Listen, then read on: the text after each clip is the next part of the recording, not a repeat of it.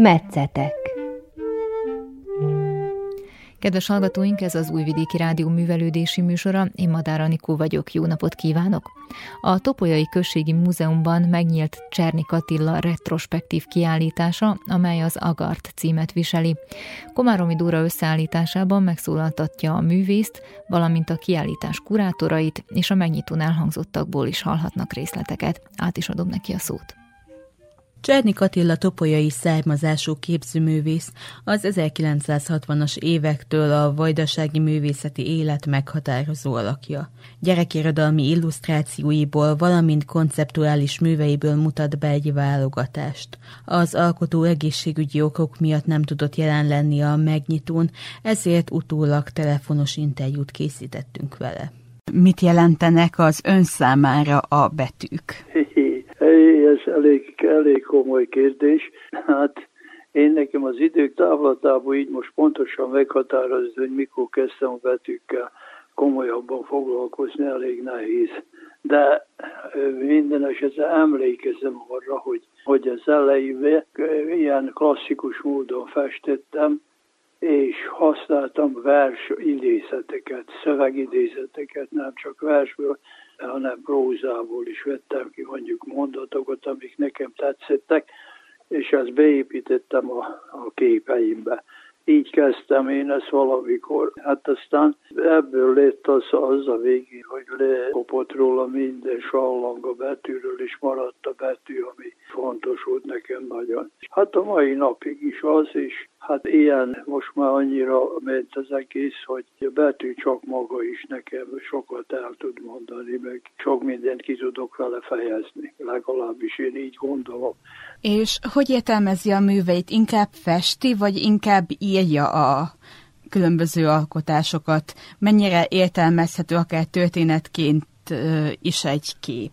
Hát én írom is néha, írom is, csak is van, mikor írom, vagy vannak konceptuális alkotásaim, amikben tényleg csak szöveg van, még betű, gondolatok, hogy így fejezzem ki, de vannak olyan munkáim is, ahol, hogy mondják, a betűt, betűt úgy használom, hogy hát nem a klasszikus értelemben festem, hanem használom úgy, mint kifejezési eszközt. Nehéz erről, én nekem legalábbis arról, amit csinálok, nehéz beszélni.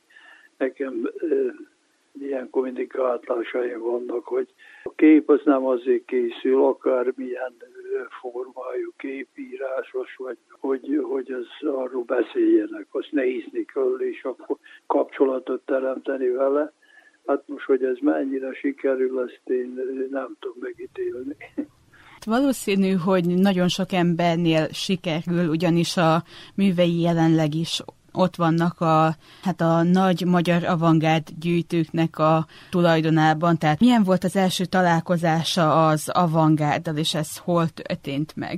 Ja, nem így tartom ezt az egészet, hogy én, én most avantgárd vagyok, vagy nem vagyok, én, én ez vagyok, ami vagyok, ahogy csinálom sose így nem gondolkodtam. Persze mindig szerettem volna olyasmit csinálni, amit más nem csinál, meg amiben tudok érdekesen mondani valamit, de nem, nem tartottam igényt ilyesmi jelzőkre, hogy, hogy avantgard vagy nem avantgard, hanem jó vagy nem jó, nem, így nem tudom klasszifikálni.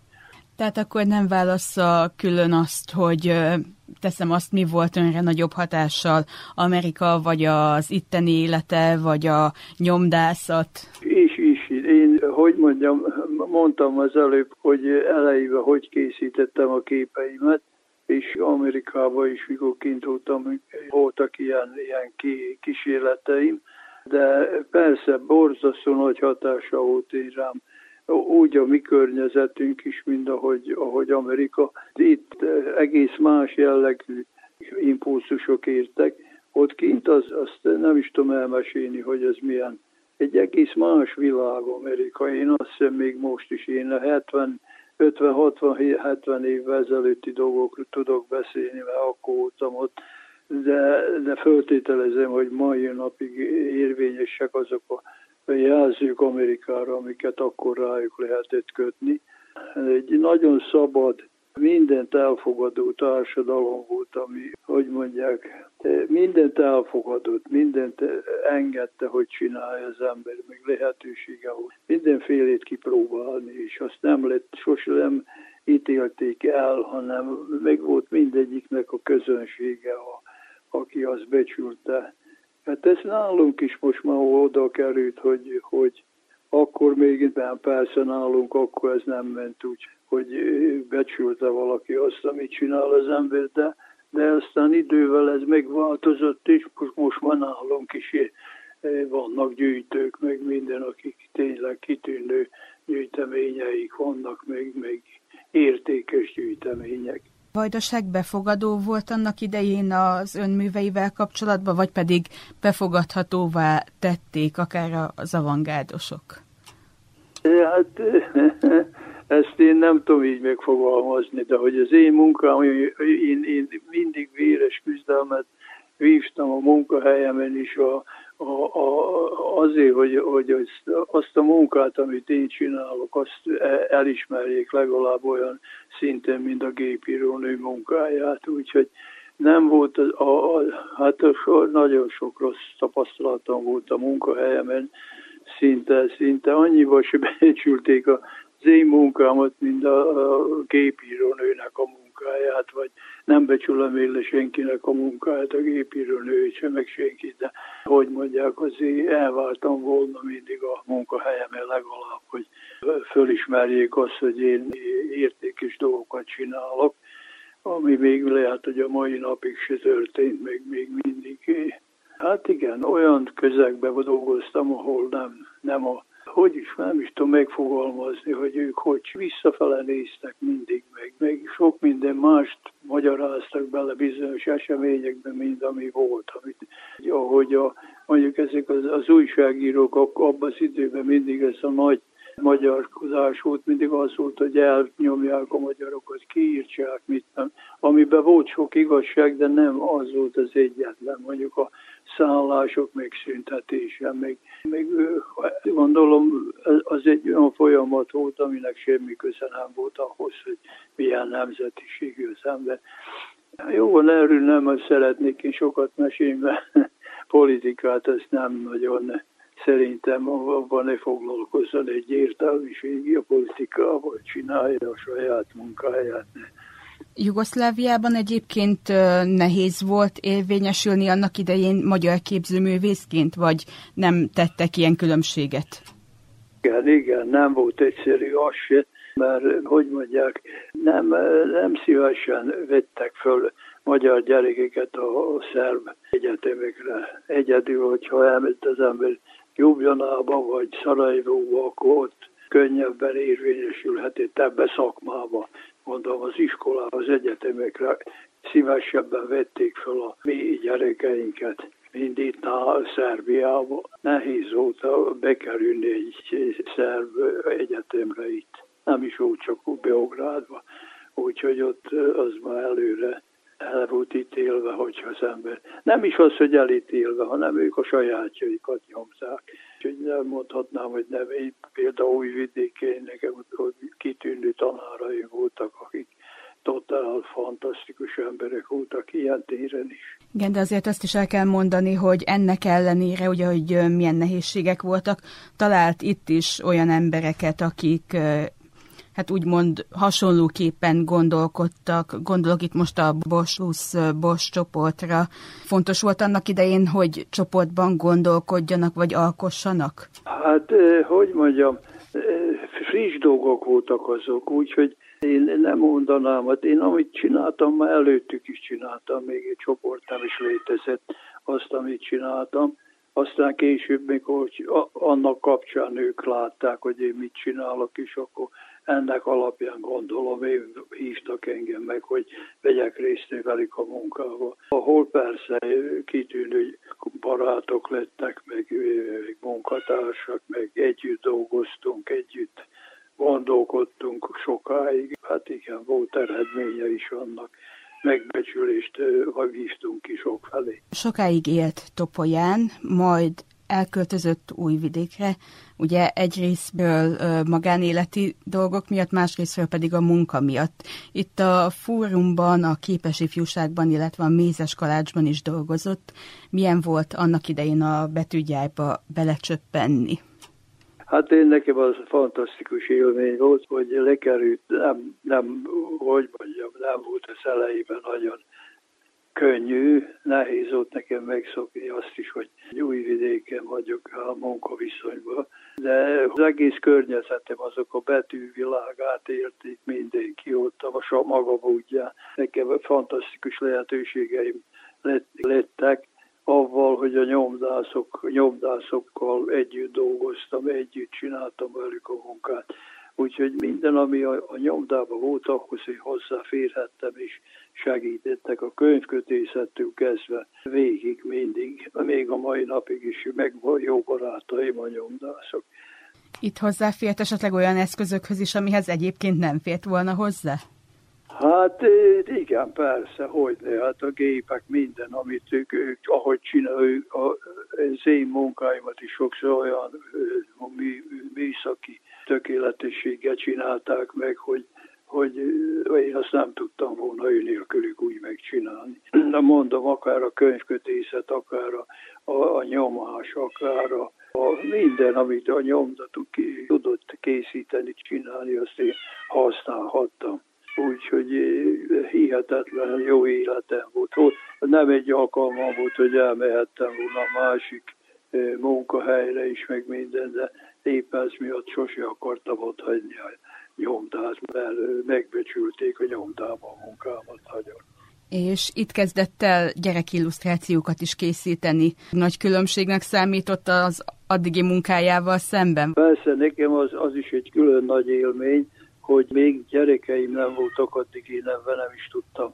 Hát ezt tulajdonképpen már az iskolában is tanítottam a rajzot a kicsiknek, és még óvodásoknak is, és, és totál, totál paralizáltak, nem bírtam, nem tudtam dolgozni. Olyan impulzusok értek engem az iskolába és a kisgyerekeknél. De aztán később meg mikor már nekem is lettek gyerekeim, akkor annyira átéreztem az ő világukat, meg minden, hogy bele tudtam építeni az én ópuszomba azt a gyereki munkákat, és hát én azt hiszem, hogy tudtam ott is elég jó produkálni. És itt azért egy kontrasztot láthatunk a az előző munkái között, illetve az illusztrációs munkái között, ugye a múzeumban is így van felépítve ez a, az egész tárlat. Színeket is inkább a gyerekrajzokon láthatunk, de milyen ön szerint egy jó gyerek illusztráció? Jó, hát ez persze, nem nehéz. Ez a gyerek illusztráció az, mikor gyerek ezt meg tudja, megfogja a gyereket, be tudja fogadni. Most én nekem erre nem volt tényleg nem voltak ilyen problémáim a befogadásnál, mert én éreztem a két gyerekeimet, láttam mindig, hogy mit csinálnak, mi az, amit befogadnak, még hogy Úgyhogy nekem most is mondom, hogy annak, akinek nincs gyereke, az csinálhat gyerekmunkákat, de az nem lesz sose olyan, amit a gyerek befogad. Azt érezni kell a gyerekeket, hogy mi az, ami ő nekik befogadható, meg amit nekik elfogadható, meg minden. Úgyhogy nem egyszerű a gyerekeknek csinálni, de gyönyörű. De olyan, amikor befogadják az embert, akkor az az, az öröm, hogy milyen szép élményeim voltak, vannak most is, még a mai nap is sokszor megállítanak, hogy, hogy milyen szép perceket okoztam nekik abban, amit csináltam, meg ahogy csináltuk. Úgyhogy érdemes volt velük, velük dolgozni. És én, én, én azt hiszem, hogy itt kellene elkezdeni a képzőművészeti nevelést a kisgyerekeknél, az óvodánál.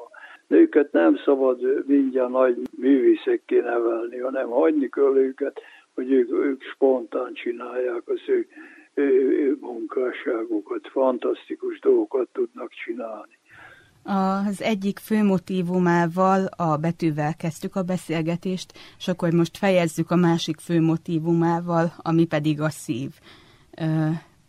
Mit jelent az ön számára a szív, és miért foglalkozik vele? É, hát ez, ez, ez, ez is nagyon messzire vissza kell menni, hogyha ez én nekem, hogy mondjam, édesanyámnak is a szív volt az, amit leg, legtöbbet hasz. Mindenhol hol kézi munkába az asztalra oda tette szívet, meg szóval ő kezdte családba szívet felhasználni olyan helyeken is, meg olyasmikre is, amit mondjuk már szokatlan volt abban az időben. Úgyhogy én nekem onnan kezdve a szív aztán egy olyan motívum, amit én is szívesen használtam, meg használok, meg a szívből jön minden, úgyhogy az egy olyan szerv, hogyha az ember ezt tudja, hogy használja, akkor ez egy fantasztikus dolog a szív formára is, meg tartalomra is. Nekem nagyon beleivódott a bőröm alá szinte a, a szívnek a, a használata, meg megbecsülése. Csárnik Attillával Komáromi Dóra beszélgetett, egy kis zenei szünet után folytatjuk a kiállítás megnyitóval.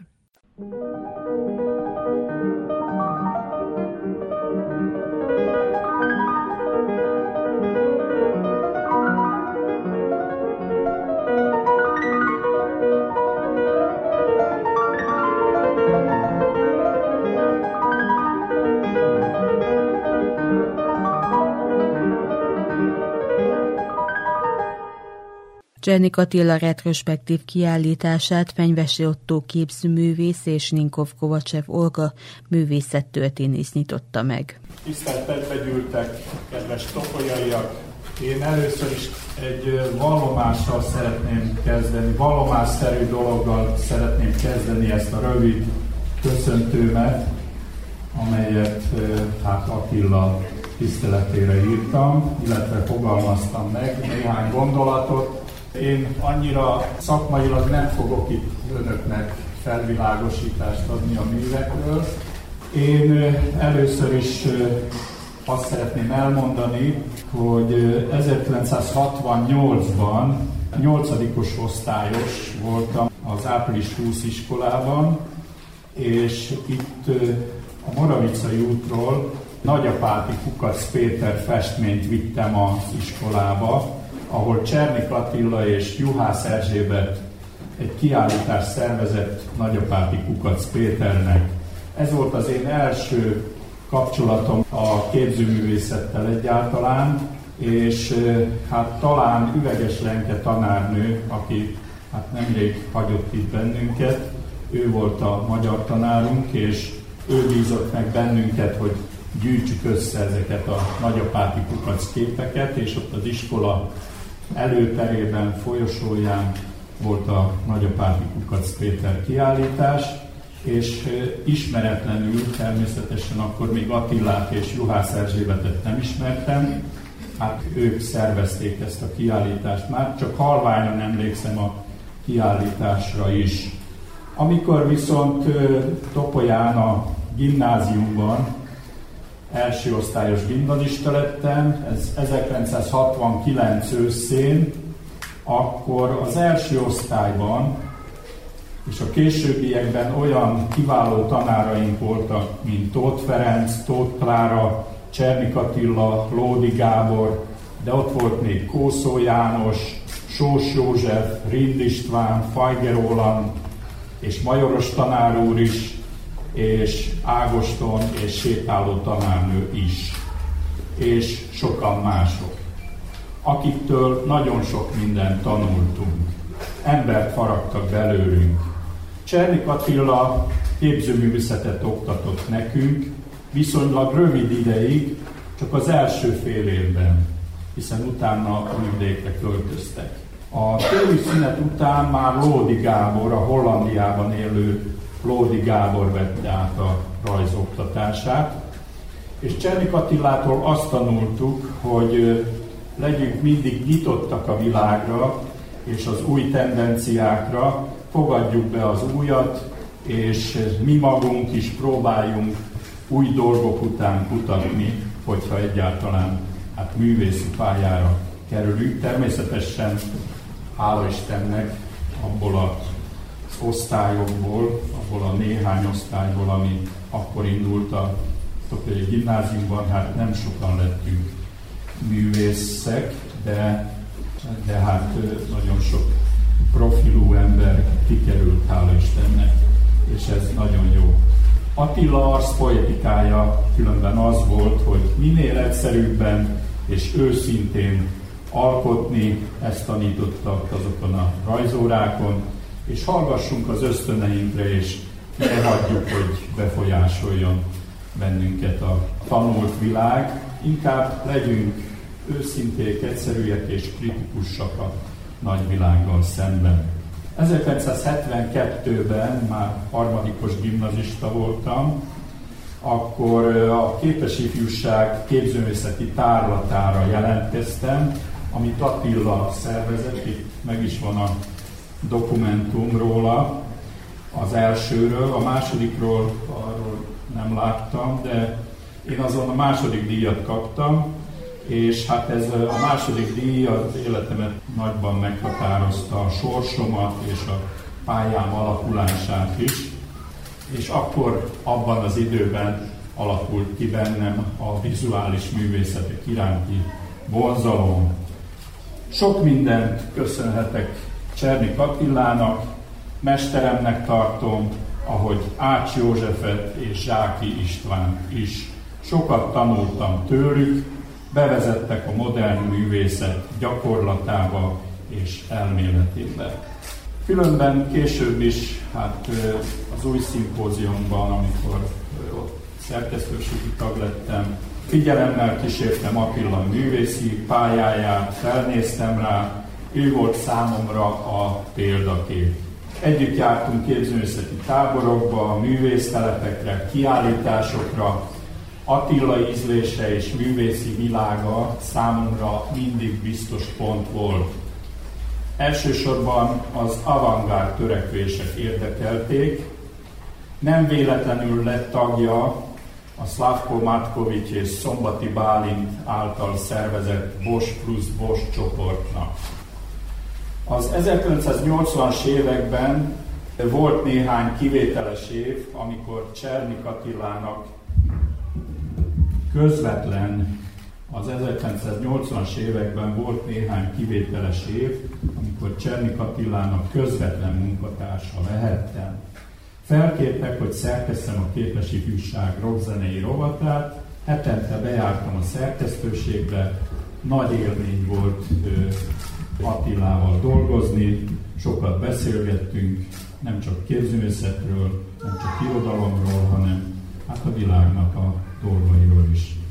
Aztán a 90-es évek elején elváltak útjaink, ugye az utak azért vannak, utak már csak az ilyenek, hogy néha elválnak. Én Magyarországra költöztem, Attila pedig haza költözött nem sokára Újvidékről Topolyára. Ha itthon jártam, Topolyán mindig találkoztunk, beszélgettünk, kicsit a művészetről és a dolgok állásáról, ugrattuk egymást, nagyokat nevettünk, majd néha elmentünk, megnéztük az eladó nagyapáti festményeket. Pár évvel ezelőtt Budapesten, a Király utcában láttam Csernik Attila műveit, a legnagyobb magyar magángalériában, az ACB galériában. Mert hogy Csernik Attila művei ott vannak a legnagyobb magyar műgyűjtő, Pados Gábor világszínvonalú kortárs gyűjteményében is.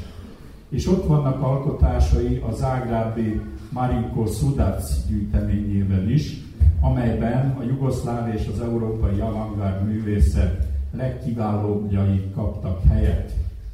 Csernik Attila eljutott a csúcsra, ennek örülni kell, és én büszke vagyok rá.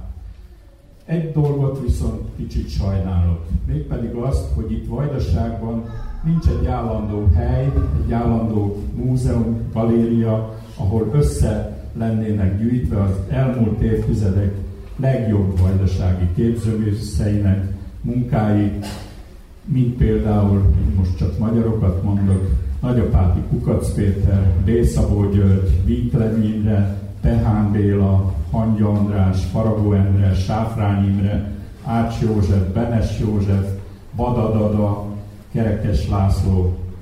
Istenem, milyen fantasztikus névsor. Jó lenne egy állandó gyűjteményben és képtárban együtt látni ennek a kiváló csapatnak az alkotásait. Ha rajtam múlna, ebben a csapatban mindenképp helyet adnék Csernik Attilának is. És még azt szeretném mondani, hogy itt délután láttam a kiállítást, egy kicsit füzetesebben megnézhettem, akkor még nem volt ilyen nagy tömeg. Szeretnék gratulálni a szervezőknek és a kurátoroknak, hogy fantasztikusan megcsinálták ezt a kiállítást. Ninkov Kovacsev Olga művészettörténész. Kiállítás egy, egy rendhagyó kiállítás, a művész 80. születésnapjára készült, egy olyan művésznek a születésnapjára, akinek az egyik vezér motivuma a szív. Na most az ő szíve éppen nincs itt velünk, fizikailag, de szellemileg nagyon is itt van, itt vannak a művei, és ott ketyeg mindenkinek a melében.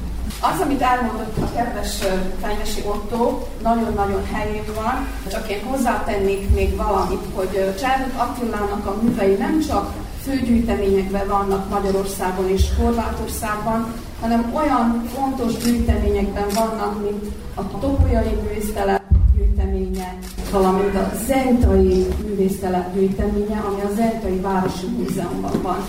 És ez a kiállítás betűk mentén van elképzelve, hálózatban. Tehát nem kronológikus sorrendben mutatja be Csernik Attila működését, hanem betűk mentén, a betűk Csernik Attila művészetében nagyon fontosak. És a 60-as évek végétől került a bűvkörébe ezeknek a betűknek, amikor a fórum könyvkiadóba bekerült, ugye a fórumházba, betűgyárba, így mondta ő.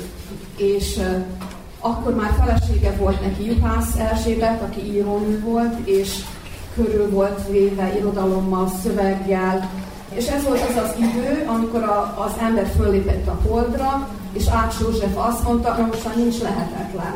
Most már a képzőszetben is lehet mindent csinálni.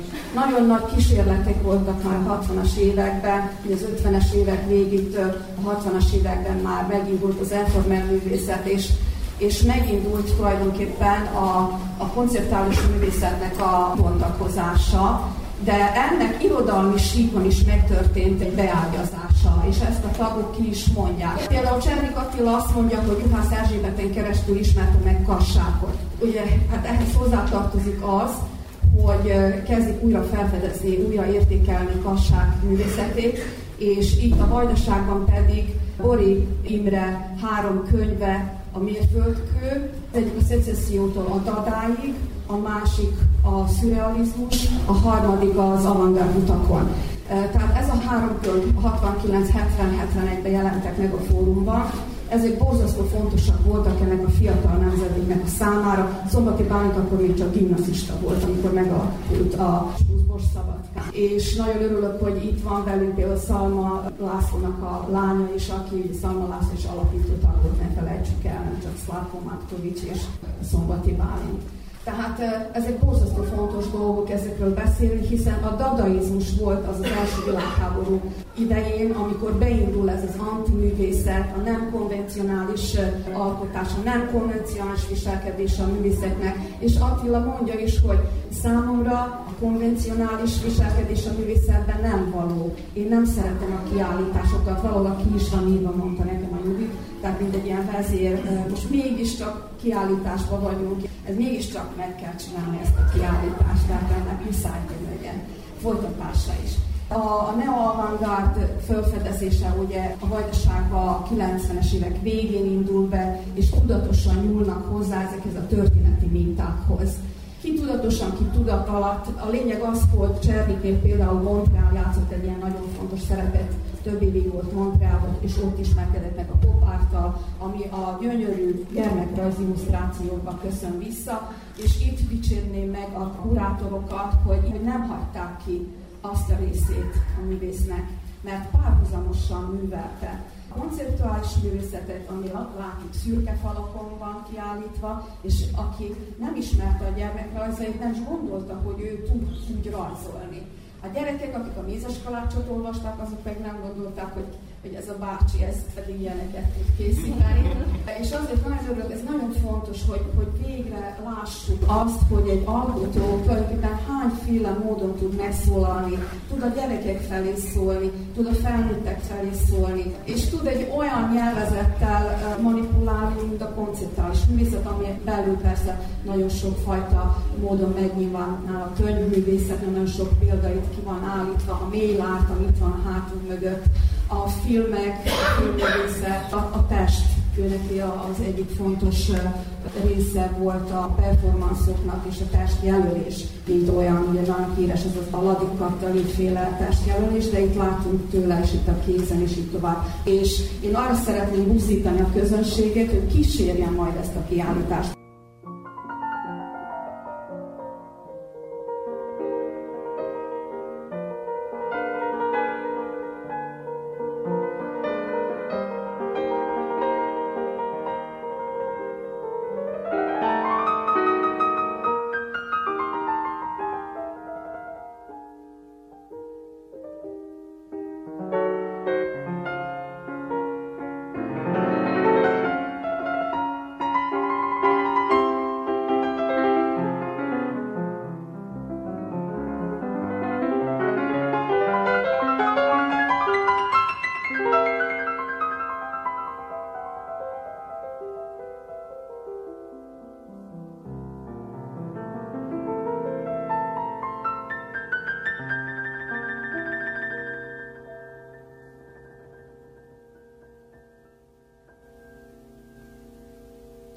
Az Újvidéki Rádió művelődési műsorát hallgatják, témánk pedig Csernik Attila retrospektív kiállítása, amely a Topolyai Község Múzeumában látható.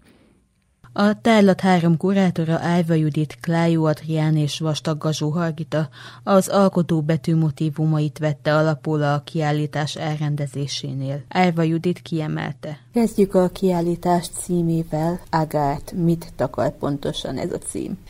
Hát ez egész pontosan onnan jön, hogy ugye Csernik Attilát itt ebben a közegben nagyon sokan úgy ismerik, hogy aga, és ezt a nevető maga is használja, illetve az agárt kifejezés sem idegen tőle. Úgyhogy így döntöttünk emellett a cím mellett, hogy ez a művésztől magától jön, és igazából nagyon konkrétan kifejezi azt, hogy miről is van itt szó, tehát Csernik Attila művészetéről. A múzeumot magát, ezt a kiállító termet hat részre osztottátok, és ugye betűkkel jelöltétek mm. meg, viszont ezek a betűk nem feltétlenül azt jelölik, amit Csernik Attilánál is jelölnének, hogy mi volt a koncepció, hogyan osztottátok fel. Hát alapvetően két szálon gondolkodik a kiállítás. Ugye az egyik az, hogy mindenhol itt a kiállító térben Csernik Attila által használt betűk voltak, ezeket a betűket ő nagyon sokszor használja, és ugye vannak olyan betűk, amik nem csak konkrét formai elemek, hanem valamilyen jelentéssel bíró jelek is. Ezt ő maga is feloldja egyébként nagyon sok művében, tehát a T, mint Topolya, E, mint Erzsébet, Emese. Van ez a szál, ami mentén gondolkodtunk. A másik pedig a, az egész életműnek a kutatásán alapszik, hogy vannak olyan művészeti kérdéskörök, problémák, személyek vagy, vagy helyszínek, amik nagyon meghatározóak az életmű egészében. És ezekből, ahogy ugye vizsgáltuk Csernik Attila munkásságát, ezek nagyon hangosan kirajzolódtak ezek a jellegzetességek, Úgyhogy ementén rendeztük tulajdonképpen, ementén jelennek meg ezek a fogalmak, amik ő nála magánál is megjelennek egyébként. Tehát, hogy arra gondolok, hogy um, ugye itt a mélárt lehet egy ilyen, amihez ő, mint az embetűhöz nem társítja, viszont egy nagyon fontos része ez is az életművének, és ezek ugye egy átszövik évtizedeken keresztül jelen vannak ezek a megjelenő fogalmak, nevezzük így. Hogyan változott egyébként Csernik Attila munkájának a megítélése az évek folyamán? Mert ugye több interjúban is olvasható volt, hogy azért a kezdetnek is sem volt egyszerű. Uh, amit én ehhez mint objektíven hozzá tudok tenni, hogy a 1960-as, 70-es éveknek a kutatás az most nagyon intenzív. Tehát nyilván az, hogy különböző életműveket uh, újra fókuszba állítanak, újra vizsgálnak, vagy most vizsgálnak először, ez egy teljesen természetes jelenség, én azt gondolom. Hogy, hogy az ő művészete hogyan változott, erre, erre kérdésre nehéz válaszolni, mert én azt gondolom, hogy a saját körében lehet lettek nagyon sokan, és voltak is nagyon sokan, akik értékelték az ő munkásságát, és voltak olyanok, akik nem. Tehát, hogy ezek milyen arányban voltak az egyes időszakokban, ezt így nehéz megítélni. Hogyha ha konkrét példát szeretnék mondani, akkor ott van Ács József, aki mindig is értékelte, legalábbis a forrásokban ez olvasható ki, hogy ő számos alkalommal méltatta, és egyébként elemezte is Csernik Attila munkásságát. Itt egyébként a kiállításban helyet kapott egy dokumentum szekció is, tehát ami az én kutatásomnak az alapja, azok a források és a művek maguk. Tehát, hogy nyilván beszéltem nagyon sok személlyel is, de hogy ez az, amiből én kiindultam, és nagyon szépen kiolvashatóak ilyen kötődések, vagy ilyen ö, értékelései a, a, az ő munkásságának. Tehát ő például egy kifejezetten egy ilyen szellemi előd mentor figura, ahogy én értelmezem. Említetted, hogy a diploma dolgozatodat is belőle írtad. Mi volt az, ami ennyire megfogott Csernik Attila művészetében, hogy behatóban is szerettél volna vele foglalkozni? Hát első körben az, hogy nem értettem hogy mi is az, amit látok, és ennek milyen összefüggései lehetnek. Tehát vizuálisan ez az én szubjektív véleményem egy nagyon erős kísérletező, viszont számos különböző módon alkotó művészről van szó.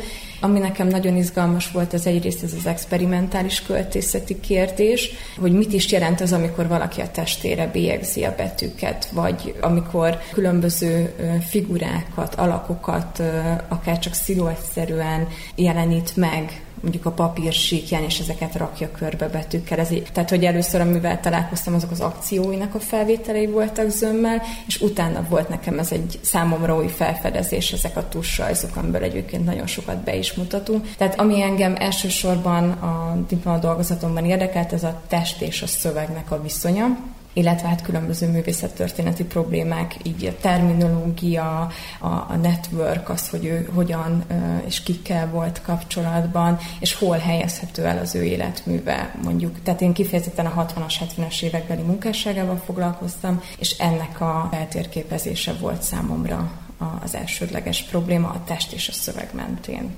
És igazából, hogyha valaki ellátogat a kiállításra, és még nem ismeri Cserniknek a műveit, akkor a legszembetűnőbbek azok ugye a betűk, mint ahogy a szobákat is elneveztétek például.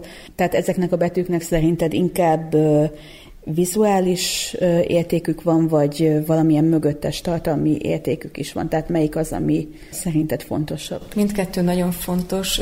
Változó, hogy mikor mi volt a, a művész számára a mérvadó. Hogy most egy betűt éppen akkor azért rakott oda, mert az őt vizuálisan foglalkoztatta, vagy az ott, ott számára a vizualitás volt az elsődleges, vagy ez persze lehet indirekt módon is, hogy vannak olyan jelentések, amik nagyon kitűnnek. Tehát egy óriási ebetű és mellette a mese, abból nagyon hamar kijön az emese. Tehát, hogy ezek nyilván ő, ő maga is tudatában volt ennek, de hogy én azt gondolom, hogy amikor jelszerű betűkről beszélünk, és amikor elsősorban a vizuális érték a fontos, ezek nem hierarchikus rendszerben nem helyezhetők el ilyen módon, mert mind a kettő lényeges. Kiállításnak a beharangozójában kiemeltétek például az experimentális film kategóriát uh-huh. is, amiről ugye kevesen tudnak hogy jutottatok ehhez a filmhez? Hát itt négy experimentális film került bemutatásra a kiállítótérben.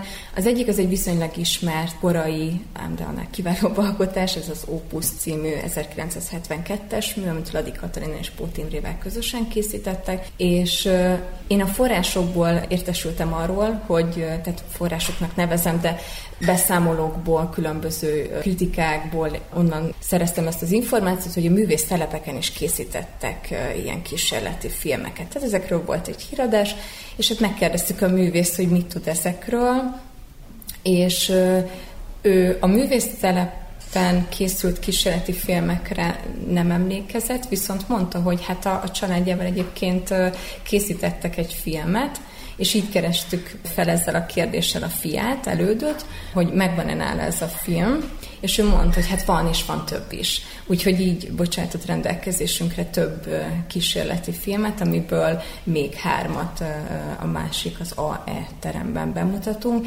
Ezek 80-as évek végig, 90-es évek elejé alkotások, számunkra teljesen új, eddig ismeretlen alkotásokról van szó, úgyhogy ezt, ezt gondoltuk, hogy ez egy fontos elem, vagy, vagy nem is így mondanám, hogy fontos, hanem azok számára is egy újdonság lehet, akik már egyébként otthonosan mozognak a Csánik Attila munkái között. Klájó Adrián, kurátor. Hát tulajdonképpen ugye a koncepción keresztül a vizuális megvalósításig tulajdonképpen mindegyik részében aktívan benne voltam ebbe a projektbe, de legfőképpen ugye a látvány az, ami engem legjobban érintett, és nagyon nagy kihívás volt ennyi félefajta munkát úgy egymás mellé tenni, hogy azok megférjenek egymás mellett, és hogy egy kerek egészet alkosson. Igen, és nem is kronológiailag haladtatok, hanem különböző betűk mentén. Ezek a betűk viszont nem feltétlenül azt jelentik, mint amit Cserniknél jelentenek. Így van, tehát ezekhez a betűkhöz mi közvetlenül vagy közvetetten kapcsoltunk fogalmakat tehát uh, saját értelmezéseink szerint, illetve uh, mások értelmezései alapján. Um, igen, ez amennyire segített uh, ebben a, a kiállításban, annyira meg is nehezítette, mert hogy mindegyik betűz nagyon sok fogalom, és személy, és helyszín, és évszám tartozik, úgyhogy ez egy uh, iszonyatosan összetett uh, projekt, és, és végtelen azt tudom mondani, mert hogy igazából szerintem Csernik Attila opuszából hát egy 20-30 százalékot, hogyha áthoztunk, és a többi az még mindig magára. Elsősorban Topolyáról érkezett a kiállítás anyaga, illetve Topolyáról szedtétek össze. Milyen ö, múzeumokat, illetve intézményeket kerestetek még meg? Ugye, mivel Csernik Attila egy nemzetközi figura, ezért, ezért nyilván nem lehetett kikerülni azt, hogy különböző intézményekből kölcsönözzünk, Magyarországról és innen Szerbiából is, de nagyon fontosnak tartottuk azt, hogy eddig még nem látott műveket mutassunk be, amelyek egyenesen a régi házból, ugye a műterméből kerültek át ide hozzánk. Vastaggasú Halkita elmondta, hogy fontosnak érezték, hogy foglalkozzanak Csernik Attila gyerekirodalmi illusztrációival is. Talán túlzás nélkül mondhatom azt, hogy egy ponton valószínű, hogy minden vajdasági otthonban volt valamilyen Csernik Attila alkotás, köszönve elsősorban ugye a Mézes Kalácsnak, képes ifjúságnak, illetve a fórumban betöltött munkájának. Mit érdemes Csernik Attila illusztrációiról tudni? Nekem, mint múzeumpedagógusnak rendkívül jól jött az, hogy Csernik Attila az ő fél évszázados munkásságán belül illusztrációkat is készített, és főleg gyermekillusztrációkat. Ugyanis mindig előtérbe helyezem azt, hogy egy kiállításon belül bármennyire is az mondjuk a felnőtteket célozza meg, de ugye nekünk mindenféle korosztályú látogatóink vannak, úgyhogy Csernik Attila egy remek alkalom volt arra, hogy mivel ő nem csak a konceptuális műveiről, meg a, a remek fotóiról, a betűiről ismert, hanem arról, hogy nem tudom hány korosztály nőtt föl az ő rajzain a Mézes Kalácsokban, és mi elsősorban innen ismertük vagy innen ismerjük Csernik Attilát. Később, mikor már felnőttünk, akkor ismertük meg a másik Csernik Attilát. Úgyhogy nagyon örülök, hogy a műteremből előkerültek ezek a rajzok és ezek az illusztrációk, ugyanis hát ezt el lehet mondani a hallgatóknak, hogy itt a múzeumtól nem messze van az ő műterme, és akkor többször is jártunk. És először elkerültek ide a főleg a konceptuális művei.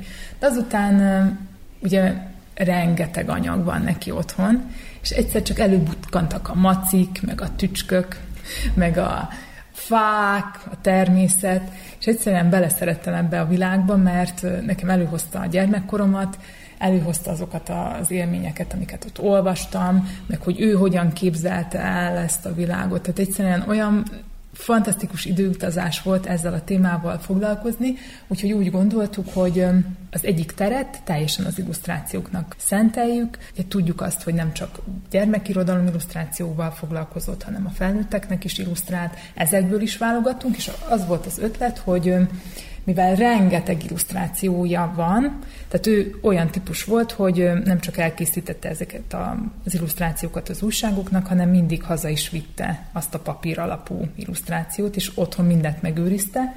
Valószínűleg megvan a 80% az elkészült anyagnak, és akkor az volt az ötlet, hogy mivel ez egy óriási anyag, és hát itt azért a múzeumban egy bizonyos tér áll a rendelkezésünkre, hogy majd egy bizonyos időn belül az illusztrációs részben, tehát ebben a múzeumpedagógiai szobában folyamatosan cseréljük az illusztrációkat, úgyhogy újabb állatok kerülnek fel a falakra, újabb témák, felnőtteknek szól illusztrációk is megváltoznak, úgyhogy valószínűleg, ahogy így múlnak az évszakok, vagy múlnak a hónapok, ahogy beköszönt majd a hűvösebb idő, akkor az olyan témájú rajzok jönnek. És um, így jött az ötlet, hogy majd együttműködjünk a Mézes Kaláccsal is, aminek nagyon örült a Mézes Kalács főszerkesztője Török Erna, úgyhogy nagyon szép idő szak jön most, hiszen majd megelevenedik nagyon sok téren Csennik Attilának az illusztrációi. És igazából érdekessége az, hogy ez egy különálló szoba, tehát gyakorlatban egy gyereksarokról beszélünk, és ha jól tudom, itt majd programokat is terveztek. Igen, hogyha az ember belép az Agárt nevű kiállításba, akkor általában a szürke dominál. És van egy terem, ahol az embernek a szeme egy kicsit így jobban kinyílik, hiszen más színek vannak, bordó, rózsaszín, mindenféle, főleg amikor az illusztrációkra nézünk, az Attilának a színeire. Nagyon érdekes, hogy egy művészen belül, aki főleg fekete-fehérrel dolgozik, egyszer csak egy másik teremben kinyílik a világ, ez a gyermekvilág, és ott rengeteg színt használ.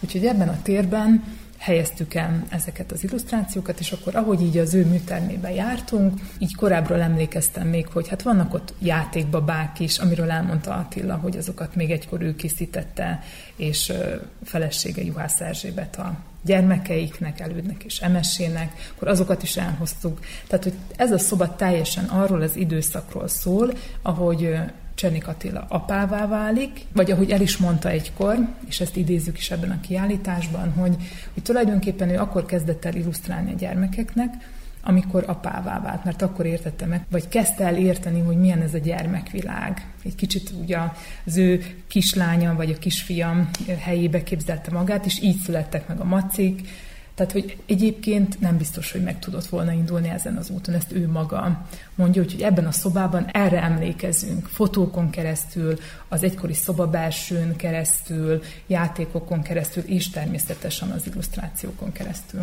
És érdekes, hogy utána a lánya is művészeti pályára lépett, illetve a Csernék előd is valamilyen szinten foglalkozik, ugye könyvekkel, művészettel. Mekkora szerepe volt szerinted ebben annak, hogy a szülők ekkora hangsúlyt fektettek a művészeti nevelésre?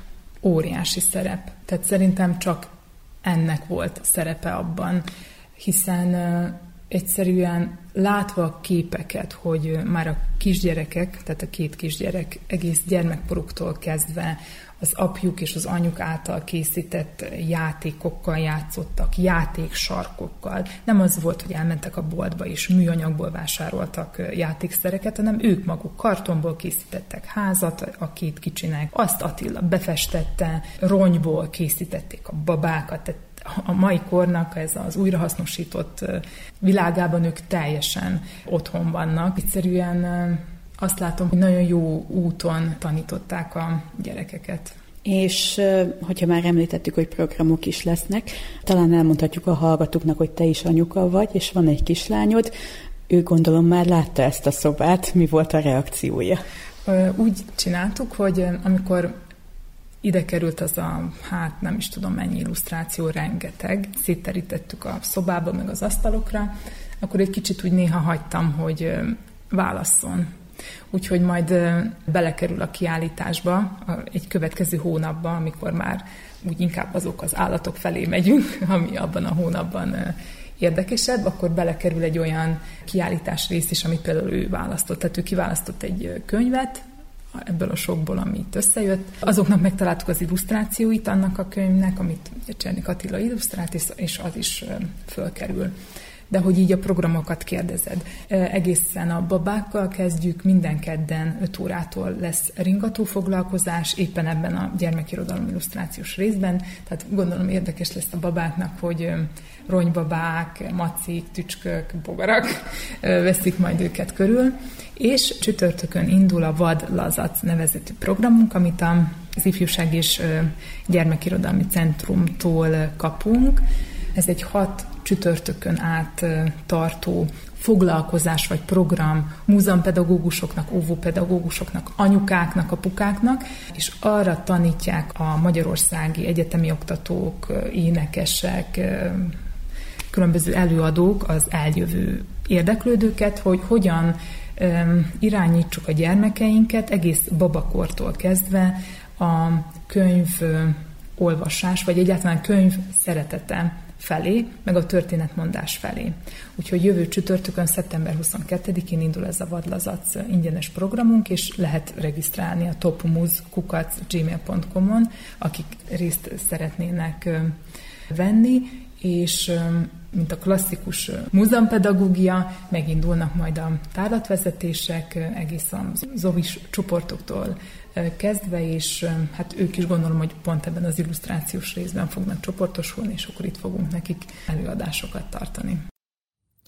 Komáromi Dóra összeállítását hallották Csernik Attila retrospektív kiállítása kapcsán, amely a Topolyai Község Múzeumában látható.